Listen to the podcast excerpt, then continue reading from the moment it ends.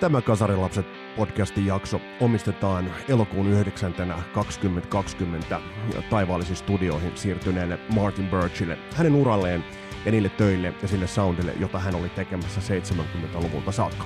Mun nimi on Vesa Wienberg ja tämä on Kasarilapset. Tervetuloa matkaan mukaan.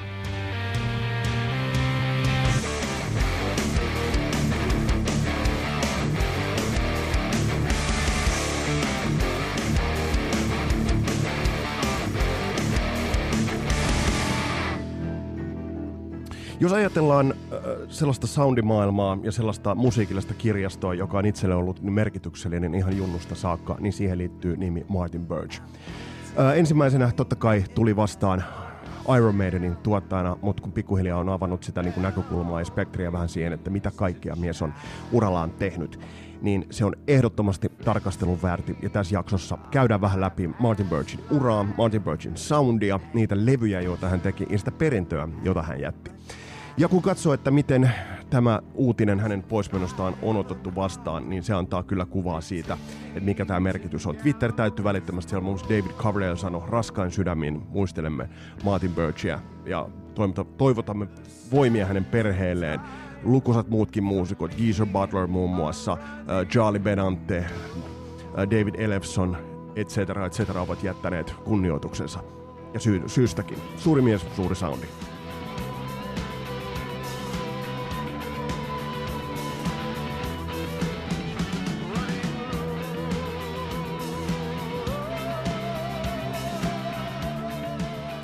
Kun puhutaan Martin Birchistä, niin totta kai, totta kai meille ehkä kullekin tulee aina, kun tulee mieleen eri bändit, että kelle se on sitten Deep Purple, kelle se on Rainbow, kelle se on Whitesnake. Mulle se on ehdottomasti aina ollut Iron Maiden, ja, ja kun mä itse asiassa lähdin perehtymään, tai kun lähti tajuamaan sitä, että... Ää, että mikä ton Martin Birchin merkitys tuolle bändille oli, niin, niin voidaan puhua perustelusti jo ihan niin kuin kuudennesta jäsenestä. Ja mä itse asiassa jossain vaiheessa junnuna jopa luulin, että kyseessä on on Iron Maidenin niin virallinen jäsen. Eikä tämä hirveän kaukana todellisuudesta tai totuudestakaan olisi ollut.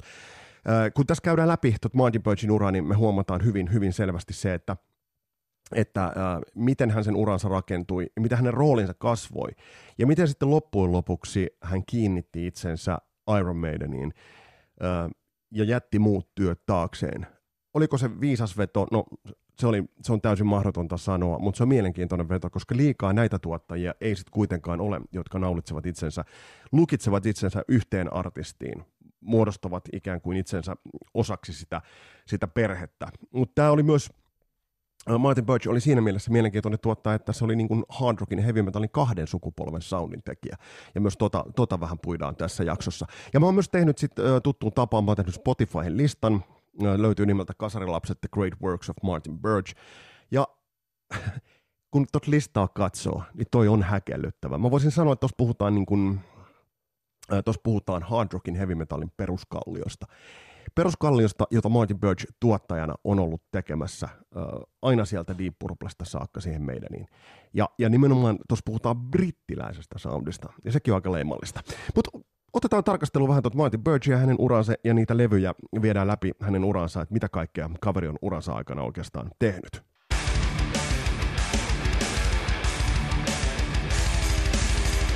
Öö, toi linjasto, mitä hän on tehnyt urallaan, niin sitä kun lähdetään diskografiaa tarkastelemaan, niin toi voidaan jakaa kahteen osaan, ja toi on ehkä ihan perusteltuakin jakaa kahteen osaan. Um, Fleetwood Macin aikaiset levyt löytyvät hänen työlistaltaan, mutta silloin hän oli rooliltaan engineer, eli hän istui siis uh, pöydän takana puikoissa, siellä oli tuottaja erikseen ja miksaa erikseen. Aina sitten vuonna 1973 julkaistu Mystery to Me-levy, siellä hän on sitten kreditoitu jo tuottajaksikin ja myös soittanut sitten kitaraa. Mutta kun otetaan ehkä nyt, nyt sitten tähän enemmän kasarilapset piirtaa menevä toi linjasto ja, ja, ja uravalinta, niin totta kai esille nousee Deep Purple. Tuossa tuli hänen uransa niin kuin reiluksi kymmeneksi vuodeksi värittävä yhteistyö, ja, ja tuossa nimenomaan hän aloitti engineerinä, eli tosiaan oli Concert for Group and Orchestra levyllä 69 ilmestynyt ja sitten 70 In Rock äh, oli, oli sitten niin kuin namikoissa ja vääntelemässä niitä, niitä potikoita. Mutta sitten pikkuhiljaa niin kuin rooli kasvoi Stormbringerillä äh, ja itse asiassa Burnilla oli jo hoiti tuon levyn miksauksen, eli se rooli kasvoi. Äh, Stormbringerillä oli jo co-producer, äh, eli, eli tavallaan se tontti kasvoi.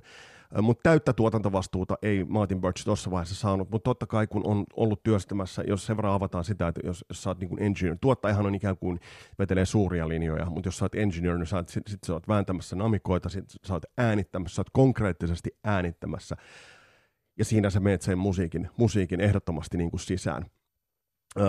Sitten puhutaan tästä, että hän oli, ja hän itsekin sitten haastattelussa, hyvin harvoissa haastattelussa, ei muuten ole ollut, vaikka oli esillä esimerkiksi Iron Maidenin osalta, oli, oli esillä aika laajalti ja, ja jopa meikäläisen kaltainen aloitteleva heavypetteri oppi, oppi huomaamaan sen, että Martin Birch, se on se sama Jannu jokaisessa meidänin hyvässä levyssä, niin, niin äh, ei kuitenkaan ole siinä mielessä ollut julkisuudessa niin paljon, mutta puhui nimenomaan tuosta Deep Purple-perheestä, ja hänen roolinsa sitten kasvoi, kasvoi nimenomaan eteenpäin mentäessä, niin kuin lähdettiin tuottamaan äh, Richie Blackmoren solotuotantoa lähti perustamaan Rainbowta, niin ensimmäisellä levyllä, eli Richie Blackmore's Rainbow 75, oli jo co-producer, äh, sitten oli namikoissa ja sitten miksasi ton levyn.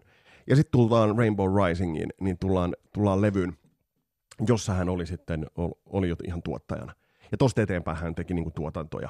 Uh, Rainbow kanssa teki vielä Long Live Rock and Rollin, eli tuotti sen, ja sitten siirtyi uh, osittain siitä samanaikaisesti, jos katsotaan tuota hänen urakehitystään, niin siirtyi David Coverdalein kanssa tekemään töitä. Monesti me Martin Birchista puhutaan sitä, että hän teki töitä, hänet tunnetaan siis töistään Deep Purplen kanssa uh, ja sitten Iron Maiden kanssa, mutta kyllä mä niin tässä kohtaa nostasin esille sen, että uh, Deep Purplen väliaikaisen, väliaikaiseksi jääneen hajoamisen jälkeen, kun David Coverdale lähti solouralle – niin ei ole ihme, että esimerkiksi tuolla Twitterissä David Coverdale on ottanut tämän asian niin, kuin niin voimakkaasti esille. Koska niin toi linjasto, mitä hän teki, teki David Coverdale kanssa vuodesta 78 vuoteen 84, niin kuunnelkaa näitä levyjä. Snake Bite, Trouble, Live at Hammersmith, Love Hunter, Ready and Willing, Live in the Heart of the City, Come and Get It, Saints and Sinners ja Slide It In. Eli, eli niin kuin toi Whitesnakein koko suuruus ennen 87, niin sen David Coverdale pitkälti vaihtuvien lineuppien kanssa rakensa Martin Birchin kanssa.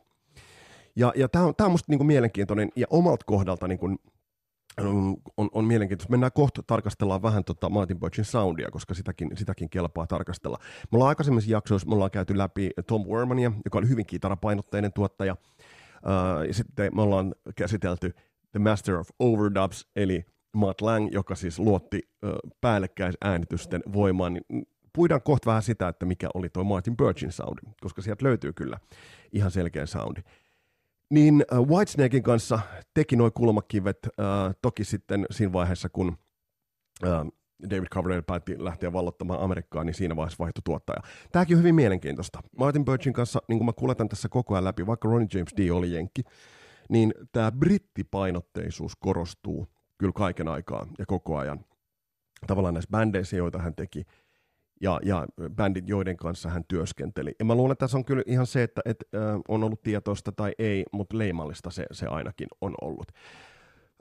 Sitten tässä Kasarilapsissa on puhuttu aikaisemminkin siitä, että, että mitä, mitä bändit tekevät siinä vaiheessa, kun, kun huomaavat, että joku toinen bändi äänittää kovaa jälkeä niin, niin totta kai se headhuntataan se hyvä tuottaja. Näinhän tapahtui sitten Black Sabbathilla siinä vaiheessa, kun äh, Black Sabbath sai laulajakseen Ronnie James Dion, ja, ja Ronnie James Diolle Martin Birch oli tuttu tuottaja äh, jo Rainbow ajalta, joten oli aika loogista, että tässä kohtaa äh, Heaven and Hellia, kun lähdettiin tekemään, niin, niin tuottajaksi valikoitui Martin Birch. Onhan se nyt sanottava, että jos vertaa Heaven and Hellin soundeja aikaisempaan Black Sabbath-tuotantoon, hands down, ehdottomasti paras soundisin Black Sabbathin levy siihen saakka, sanoo kuka mitä tahansa. Ja kaksi levyä sitten tuossa kohtaa. Ja sitten ähm, tuo jälkimmäinen, eli Mob Rules, joka nyt ei ole ihan taiteellisesti niin vahva kuin on sitten, ähm, on, on, on, oli tuo edeltäjä se Heaven and Hell, niin 80 Heaven and Hell, 81 Mob Rules, 80 äh, Blue Oyster Cultin äh, Kultosaurus Erectus, ihan killeri Kultosaurus Erectus ja 81 Fire of Unknown Origin Pekka Ranta. Kasarilapset perheestä heittikin tuosta hyvän esimerkin. Mä nostin tuoltakin levyltä, nostin ton nimibiisin, nostin tuohon soittolistalle. Mutta sitten tapahtuu se käänne. 81. Iron Maidenin äh, toka-levy, toka studiolevy, äh, omaa nimiä kantaneen debyytin jälkeen Killers. Ja siitä sitten lähtikin. Tsekatkaa tämä vuosilukujen lista. Nämä vuodet. 81, 82, 83, 84, 85, 86, 88, 89, 90, 92. Et siinä, on niinku, siinä on istuttu studiossa aika huolella. Ottaen huomioon vielä, että Irma eli Iron Maiden kiersi raivokkaasti. Jos ajatellaan niin kuin varsinkin Number of the Beastilta äh, alkanut, alkanutta äh, peräkkäisten mittavien kiertueiden linjasta, joka sitten huipentuu, mä muuten hoidan sanan linjasta tällä hetkellä koko ajan, mutta, mutta se on ehkä tämän podcastin semmoinen, semmoinen teema, niin se ehkä huipentuu tuohon Power Slave, World Slavery Touriin. Uh, mutta sitten taas siihen väliin livelevy, ja pitää muistaa, että toskin kohtaa mm, tuottajalla livelevyä tuotettaisiin tehdessä on erittäin iso merkitys kuten oli Live After Deathillä. Ja sehän on loistava, loistava soundinen livelevy. Nyt kukaan ei kuvittele, että ne on täysin autenttisia, että se otetaan vaan live-tiskistä tiskistä talteen Kelalle ja se on siinä. Totta kai siinä on myös studiossa soitettuja osuuksia, niin kuin me puhuttiin tuossa meidän livelevyjen jaksossa. mutta eli se vaati siis tuottajalta niin kuin paljon duunia. sen jälkeen sitten Somewhere in Time, 88 tulee Seven Sun. Eli, eli se tavallaan, että et, jos katsoo Martin Birchin uh, uraa, niin se on yhtä jaksosta levyjen äänittämistä, tuottamista, että jos ajatellaan tuolta 69, kun lähdetään liikkeelle, siellä oli toi Purple, teki myös Jeff Beckin kanssa, Beck Ola-levyllä oli engineerinä, Peter Greenin kanssa 70, eli tavallaan Can't Heat, John Lee Hooker, eli aika monipuolisesti kuitenkin teki. Jos katsotaan ihan tuolta, että Sura lähtee vuodesta 69 ja siitä vuoteen 92, jatkuvaa duunia – tahti pikkasen höllentyy tuolla Iron Maidenin kanssa, koska silloin hän niin kuin istui siihen Iron Maidenin leiriin. Ja mikä oli mielenkiintoinen oli, oli myös se, että kun äh, luin yhden haastattelun, yhden niistä harvoista haastattelusta, joka löytyy Interkepin äh, tuolta syöverestä, löytyy muuten Bulgarian Iron Maiden fan clubin sivustolta. Äh, the Man in the Vinyl Mask äh, haastattelu löytyy löytyy tuosta Martin Birchistä, niin hän halusi irti siitä Purple Familystä, eli Purple-perheestä. Ja tämän, tällä tarkoitetaan nyt näitä niin Purple-johdannaisia, Whitesnake Rainbow ja näitä. Hän halusi päästä tuottamaan Iron Maidenia. Ja se oli Iron Maidenille ihan, ihan täys lottovoitto. Mutta tarkastellaan pikkasen äh, tarkemmin, tarkemmin muutamia sellaisia äh, huomiota ja nimenomaan Martin Birchin soundia, koska sekin ansaitsee tulla tarkastelluksi. Ja, ja kuten mä sanoin, niin jokaisella tuottajallahan on, on vähän oma tapansa tehdä oma tapansa rakentaa sitä soundia, mutta mä sanoisin, että Martin Birchillä on muutamia sellaisia leimallisia juttuja, jotka mä niin nostan, nostan esille, esille seuraavaksi, että vähän tarkastellaan, että mikä, mitä se Martin Birchin soundi on syönyt, kun se Martin Birchin soundin konepelti avataan.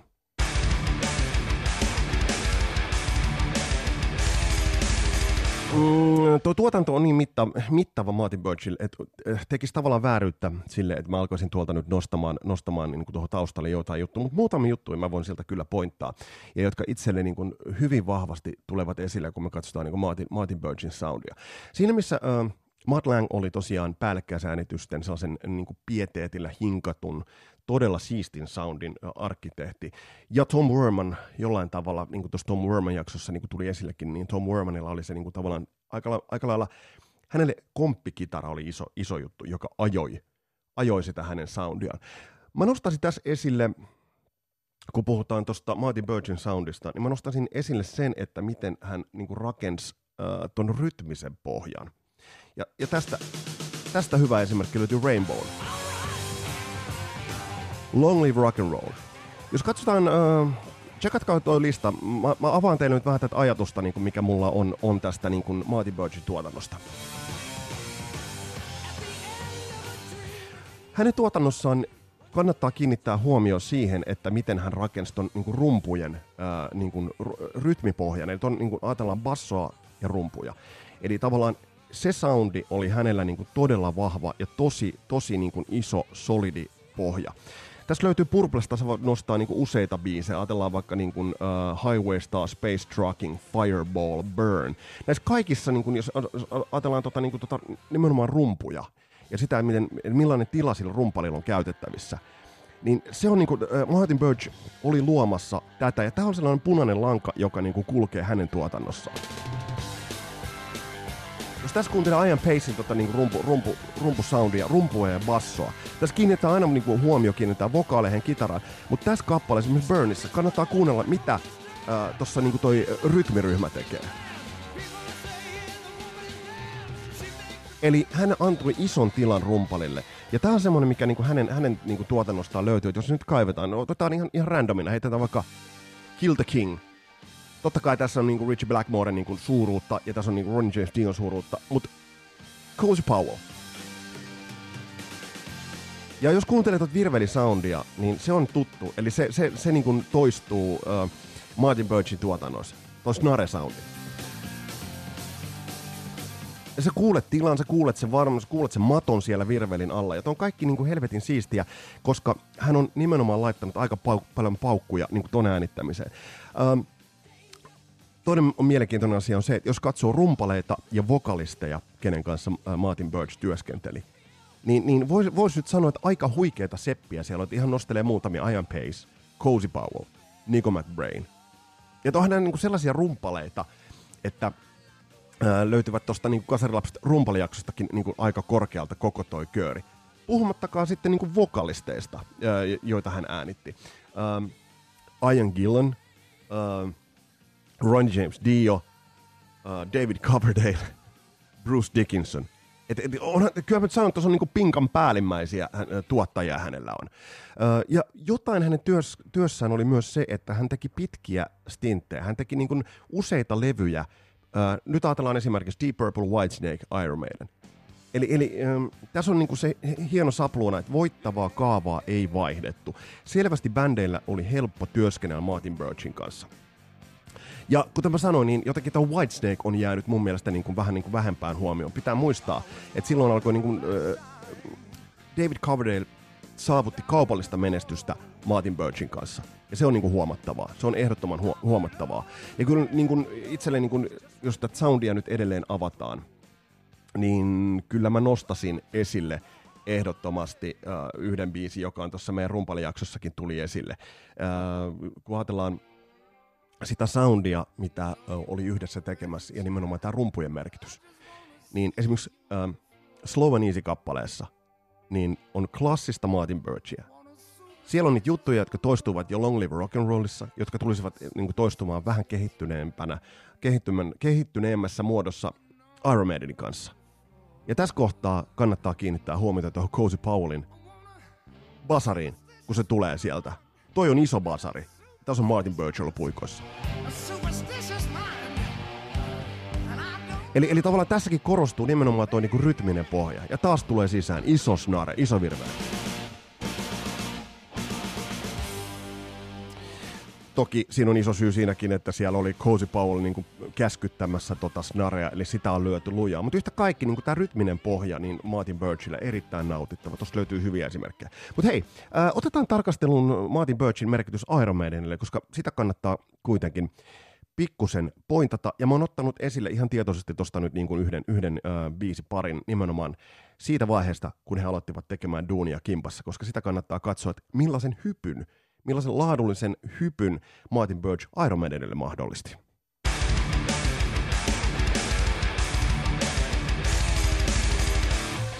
Mä oon aina miettinyt sitä, että um, Iron Maidenin uralle millainen merkitys faneille oli siinä hetkessä, kun he kuulivat Bruce Dickinsonin ensimmäistä kertaa laulavan. Se muutos oli iso. Uh, Paul Dianno, jonka ura tullaan myös ja aika Iron Maidenissa tullaan käsittelemään, niin niin totta kai hänessä oli se katuuskottavuus. Hänessä oli, oli, hänessä oli se kadun soundi, raspi, uskottavuus, musta nahkarotsi ja tätä, tätä osasta oli, oli merkittävästi esillä, mutta se, että kun Bruce Dickinson tuli laulamaan, niin sehän nosti tasollisesti bändiä. Mutta ei niin paljon kuin mikä tapahtui siinä vaiheessa, kun Iron Maiden vuonna 1981 julkaisi ensimmäisen levynsä, joka oli tehty Martin Birchin kanssa, nimittäin Killersin. Ö, tietoisesti nostan esille The Ides of March, uh, instrumentaali, jolla levy käynnistyy, mutta mut mä oon monta kertaa miettinyt, että mikä on ollut fanien reaktio tässä vaiheessa. Debyyttilevy on ainutlaatuinen Iron Maidenillä, mutta onhan se niinku soundeiltaan äh, keskenkasvunen ja äh, täysin eri tasolla kuin Killers, joka ilmestyi seuraavana vuonna. Ja mä oon monta kertaa miettinyt, että miltä se debyyttilevy olisi saudannut, kun sen, sen olisi jo tuottanut Martin Birch. Mutta Martin Birch halusi alkaa työskentelemään Iron Maidenin kanssa, ja tässä taas, että millaisen kaksikon hän sai käsinsä tässä vaiheessa, kun Clive Burr, Steve Harris. Et jos ajatellaan niin rumpalia ja basistia, varsinkin sitten siinä vaiheessa, kun Clive Burrin saappaisin astu Wacko Nico, Nico McBrain, niin, niin mä voin kuvitella, että tämä on ollut Martin Birchille uh, täydellinen keissi. Täydellinen bändi. He sopivat yhteen erittäin, erittäin hyvin. Ja, ja tämä on mielenkiintoista, kun katsoo tätä niin heidän niin tavallaan tätä työtä. Ratchild. Siellä soi. Tämä on ehkä soundi tässä kohtaa vielä niin kuin snaressa on vähän pehmeä, se johtuu varmasti myös Clive Burrista, mutta kuitenkin bassot, basso ja rummut ovat täydellisessä symbioosissa ja synkassa. Ja tästä lähti niin kuin todella kaunis kehityskaari soundillisesti. Uh, Martin Birch on kertonut haastattelussa siitä, että, että, että mikä merkitys hänelle oli sillä, että hän pääsi tosiaan siitä Purple-perheestä irti, ja mikä merkitys hänelle oli sillä, että hän pääsi uh, työskentelemään toisen sukupolven brittirokkareiden kanssa. Et tässä puhuttiin selkeästi toisesta sukupolvesta, jolla oli vähän erilaiset vaikutteet, jo varhaisessa vaiheessa äh, kehui sitä, että miten tiukka ja tarkka visio Steve Harrisilla oli. Että hän, hän liidasi sitä koko juttua, mutta Martin Birchin mukaan se ei ollut kuitenkaan mikään niin kuin despotti tai tyranni tai Blackmore-tyylinen, äh, vaan nimenomaan äh, siellä oli, oli tiukka visio taustalla. Ja pitää muistaa, että tuohon saakka niin kuin kokoonpano mm, eli levy levyltä ja se soundi eli levy, levy, levy, levy levyltä. Ja Martin Birch arvosti sitä, että Iron Maidenin Steve Harrisin johdolla ne avasivat jokaisen niin kuin miehistön vaihdoksen myös Martin Birchille. Et tuottaja ties, miksi otettiin tietty soittaja, miksi tietty soittaja lähti pois. Ja Martin Birch on sanonut, että tämä, kommunikaatio oli äärimmäisen tärkeää, että hän, niin kuin, ja tämähän edesauttoi sitä, että hän pääsi osaksi tavallaan sitä kiinteää niin kuin Iron Maidenin sitä niin kuin tuotantoa ja sitä, sitä niin kuin soundillista perhettä. Uh, ja tämä soundi kehittyi koko ajan. Jos ajatellaan Killersia sitten mennään eteenpäin, mentiin uh, Number of the Beastin soundi, se eli, se evoluutio oli koko ajan käynnissä. Ja tämä on, että tavallaan siellä ei lukittu sitä soundia. Totta kai siihen vaikutti, että bändin, bändin soittajat vaihtuivat. Uh, Sitten uh, vuonna 83 tuli varmasti se, niin se, ihan, se ihan jackpot, jos nyt ajatellaan, niin kuin, uh, ajatellaan Martin Birchia. Sisään tulee Nico McBrain. Ja huomatkaa, isot rummut, hieno, se rummut ja bas. Where Eagles Dare hän on rumpujen, uh, basson uh, ja vokalisti niin kuin ihan kiimaista juhlaa. Siis tää on niinku, tää on niinku, uh, Nico McBrain kun tuli sisään ja kun se lähti tuolla, tuolla fillillä tuli sisään, niin kaikille kävi selväksi, että kuka isäntä oli istunut kioskin taakse, ja myös se, että tämä tuotannollisesti tässä päästiin nyt siihen klassisimpaan Martin Birch soundiin. Kuiva, melkein jats, mulla tulee kylmät väreet, kun mä puhun tästä. Kuiva, melkein semmonen jatsmainen snare, isosti soivat tomit, joita oli paljon, symbaalit erottu, ja sit on basisti, joka niinku tavallaan vie myös ja määrää sitä soundia. Ja tää on, tää on varmasti ollut Martin Birchille se, niinku, että et, kaikki hänen urallaan on tähdännyt tähän soundiin. Öö, Tämä soundi ehkä öö, musiikillisesti se, se niin kuin ehkä se kulminaatiopiste, öö, vähän tulkinnasta riippuen Power Slave tai sitten öö, myös Seventh Son of the Seventh Son on helvetin hieno levy. Öö, Mutta jos ajatellaan ihan soundillisesti, niin Peace of Mind on kuitenkin öö, soundillisesti se se levy, jossa se klassisin Martin Birch soundi. Tässä on vielä merkkejä siitä, siitä työstä, mitä hän teki uh, Purplen kanssa. Tässä vielä on se Purplen perintö soundillisesti, mutta se on tuotu ihan uudelle aikakaudolle, uusille sukupolville, uusille yleisöille. Ja se, mitä hän teki Rainbow kanssa, Whitesnakein kanssa, niin, niin se on jalostunut tähän ja se on uusien soittajien käsissä se soundi. Saatteko kiinni tästä ajatuksesta? Uh, ja Peace of Mind-levyllä se on ehkä jollain tavalla klassisimmillaan.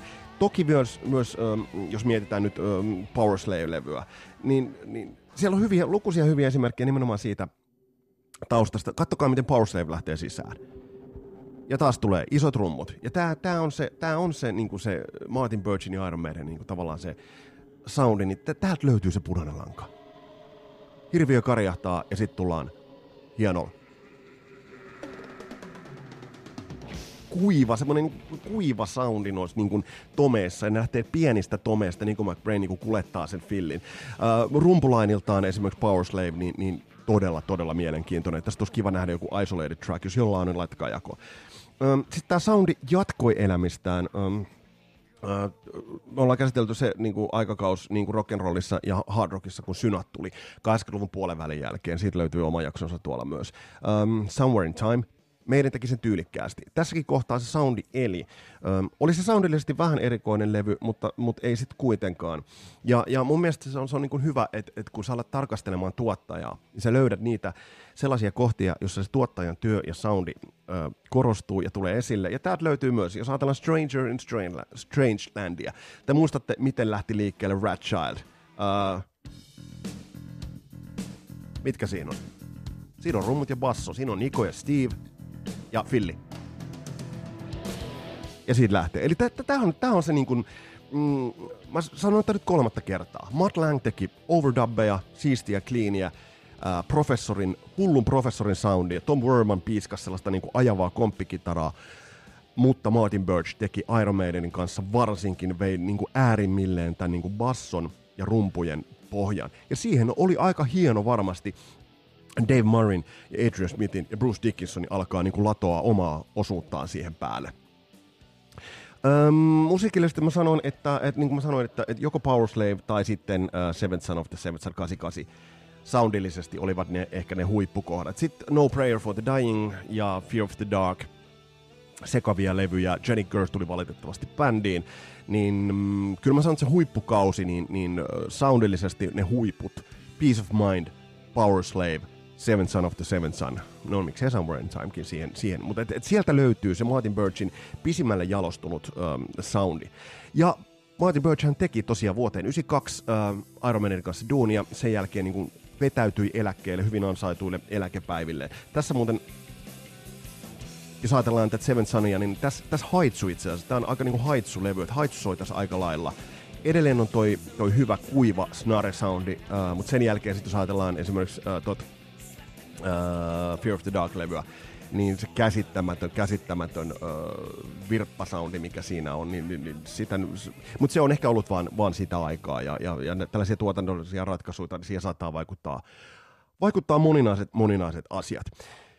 Ota haltuun kaserilapset uh, The Great Works of Martin Birch soittolista. Mä oon jakanut sen tuonne ryhmään ja käy katsomassa ja käy kuuntelemassa. Kuuntele sitä läpi. Se on tehty kronologisesti, että se lähtee sieltä purpleista liikkeelle. Mä lisäilen sinne, sieltä nyt puuttuu noita Jeff Beckejä ja Fleetwood Mackeja. Mä lisäilen niitä sinne. Mutta mut, kun sä katsot tuon listan läpi, niin sä pääst hyvin käsille siitä, että mikä oli se Martin Birchin nimenomaan soundi. Brittituottaja, perhetuottaja, eli muodostui niin kuin bändien luottopakiksi useiden levyjen ajaksi. Nämä on ne olennaiset jutut. Iron Maidenille äh, Martin Birch mahdollisti sen suosikkibändi Giant Leapin, eli sen ison hypyn soundillisesti. Mielenkiintoista on se, että oli kuudes jäsen monessa bändissä. Mielenkiintoista Martin Birchissa on myös se, että tuotti samaan aikaan monia järkäleitä. Et on mun mielestä se niin kuin aika huikeaa, että hän on niin kuin samaan aikaan tehnyt Whitesnakein Come and ähm, Black Sabbathin Mob Rulesia, Blue Oyster Cultin Fire of Unknown Originia tai Iron Killersia samana vuonna. Tai 84. Hän on tehnyt käytännössä peräkkäisinä, päällekkäisinä projekteina Whitesnakein Slidetinia ja Iron Maidinin Power Slavea. Ja millaisia levyjä ne on. Että ei ole ihme, että kaveri sitten niin kuin vähän hölläsi sitä tahtia ja sitten otti, otti, otti ton Iron Maidenin niin kuin työkseen ja elämäntyökseen. Ja elämäntyö siitä toden totta tuli. Tässä on kattausta äh, Martin Birchistä, hänen urastaan. Kommentoi, jaa tätä, mitkä sulle on ne Martin Birchin jutut äh, isommin, mi, mi, mi, niin kuin missä sinusta Martin Birch soundaa täydellisimmillään. Mun nimi on Vesa Winberg. Tämä oli Kasarilapset podcast. Palataan astialle. Moro!